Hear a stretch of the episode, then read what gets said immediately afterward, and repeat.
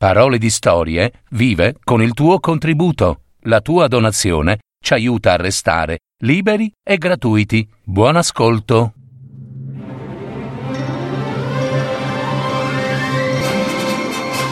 Fiabe, favole, racconti, leggende. Adattamento e messa in voce di Gaetano Marino. www.paroledistorie.net. La leggenda di aprile di Grazia De Ledda.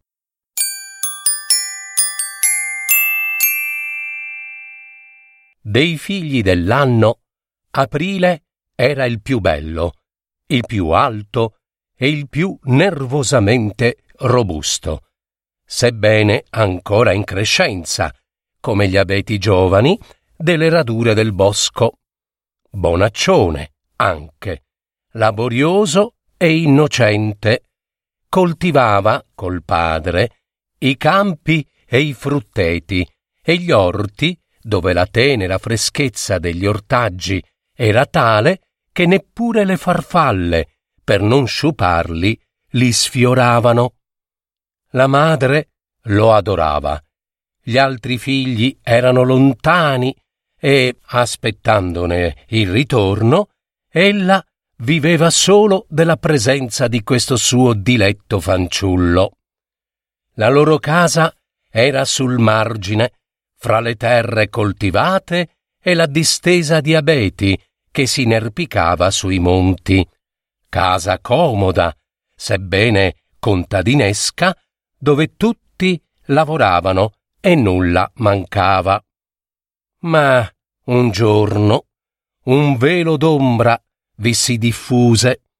Aprile, dopo essere stato ammessa nel villaggio, era tornato pallido e con le carni fredde, come quando sta per venire la febbre, e alle premure della madre aveva, per la prima volta in vita sua, risposto sgarbatamente. Ella, la madre, si fermò a pensare, quasi con paura, e trovò che il suo peccato verso il figliuolo era quello di volergli troppo bene. Il malessere di aprile dipendeva da lei, se lo sentiva con angoscia. A tavola, aprile quasi non toccò cibo e rispose risentito anche al padre, che di solito scherzava e filosofava su tutte le cose. Sai cos'è il tuo male? Male di stagione. Mal d'amore. Aprile si alzò, respinse con un calcio la sedia e se ne andò senza parlare. La madre parve svenire e il padre la rassicurò. Va là, questi sono i primi calori. Infatti erano giornate di un caldo eccezionale. Nel pomeriggio soffiava vento estivo di ponente e il frutteto gettava via i suoi ultimi fiori, infastidito dalla loro poesia. Anche aprile s'era tolto il suo vestito di lana e si aggirava qua e là, scarmigliato, imbronciato e inoperoso. Oppure dormiva e allo svegliarsi sbadigliava lungamente, irritandosi per ogni piccola contrarietà. La madre era la sua vittima rassegnata. Al padre dispiaceva, soprattutto che aprile disertasse il lavoro e che nell'orto, non più irrigato, gli ortaggi ingiallissero e si seccassero. Però capiva l'umore del giovane aprile e tentava di spiegarlo alla moglie. In questa stagione tutte le creature hanno bisogno d'amore. È tempo dunque, moglie mia, di cercare una sposa per il nostro aprile. Cercavano, enumerando ad una tutte le fanciulle di loro conoscenza, ma, secondo la madre, nessuna era adatta per il figliuolo.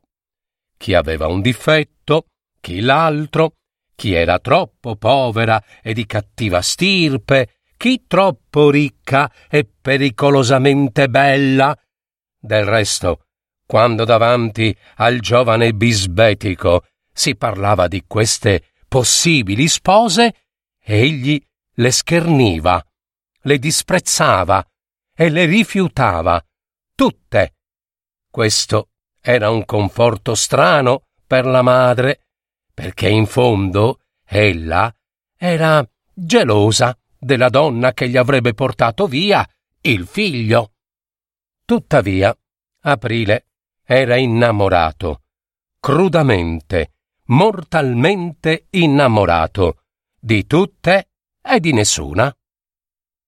Quella seconda domenica del mese, che portava il suo nome, aveva veduto in chiesa, per la prima volta, le donne giovani del paese sgusciare dalle loro vesti scure, e il sangue gli urlava nelle vene per il desiderio e l'orrore del peccato.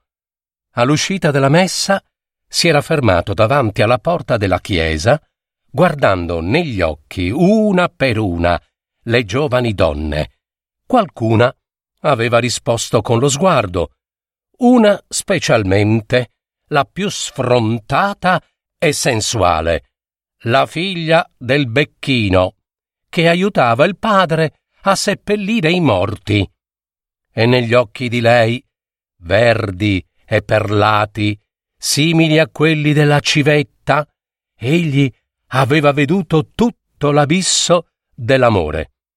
Adesso questi occhi lo perseguitavano dovunque egli andasse, e per dimenticarli e per ritrovarli andava di qua e di là, al bosco, al fiume, ai prati più lontani dove il verde dell'erba pareva acqua stagnante, ma non riusciva ad amare.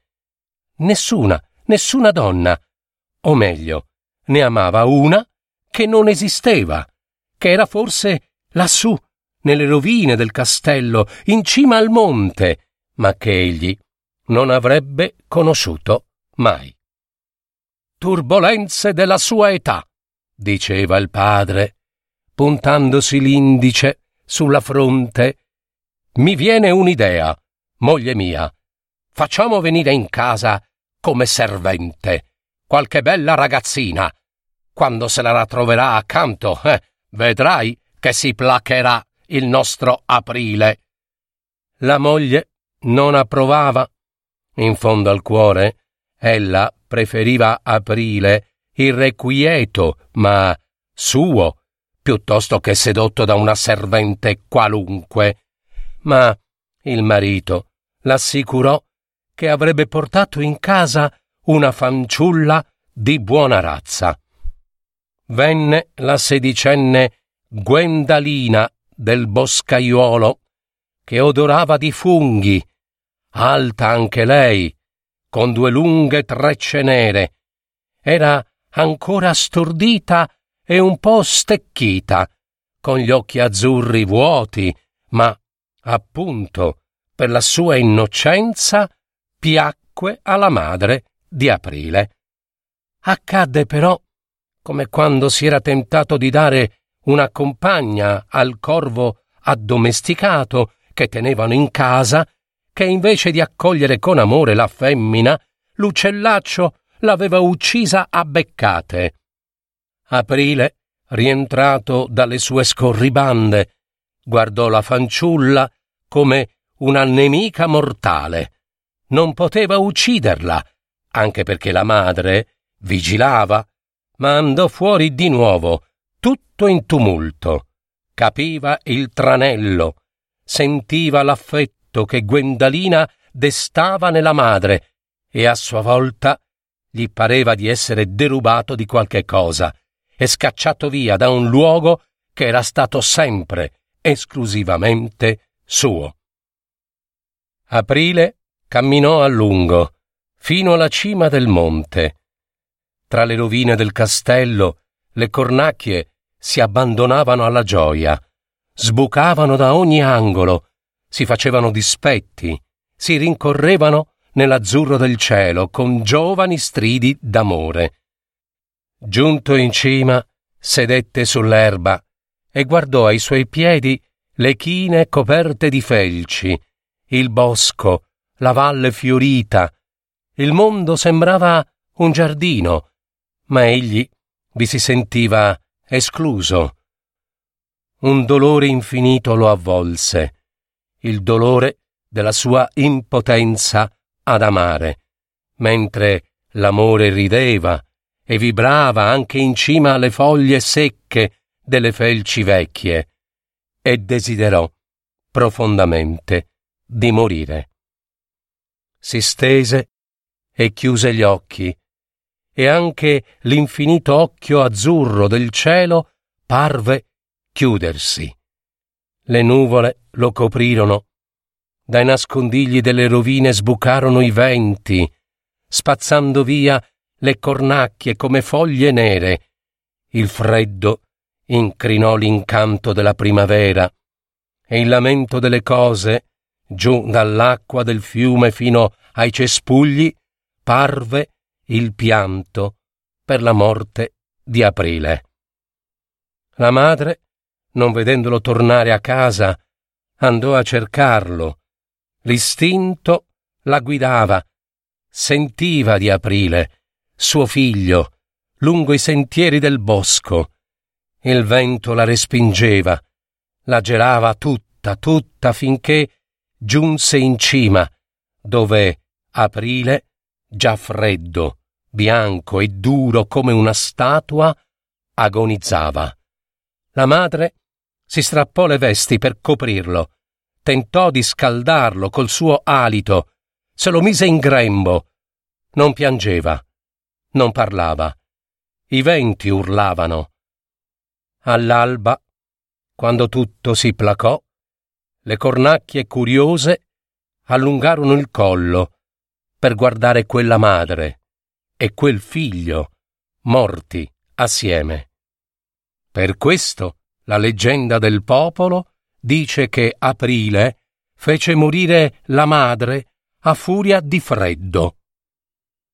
A consolare il padre arrivò quella mattina stessa il figlio Maggio, quello che non aveva scrupoli, che era l'amante anche della luna, e a ogni donna che incontrava, fosse pure una vecchia bacucca, regalava un bacio e una rosa.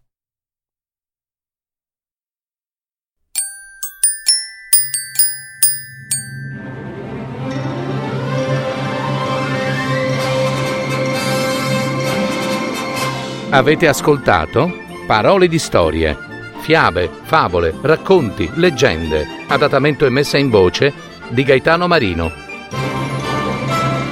www.paroledistorie.net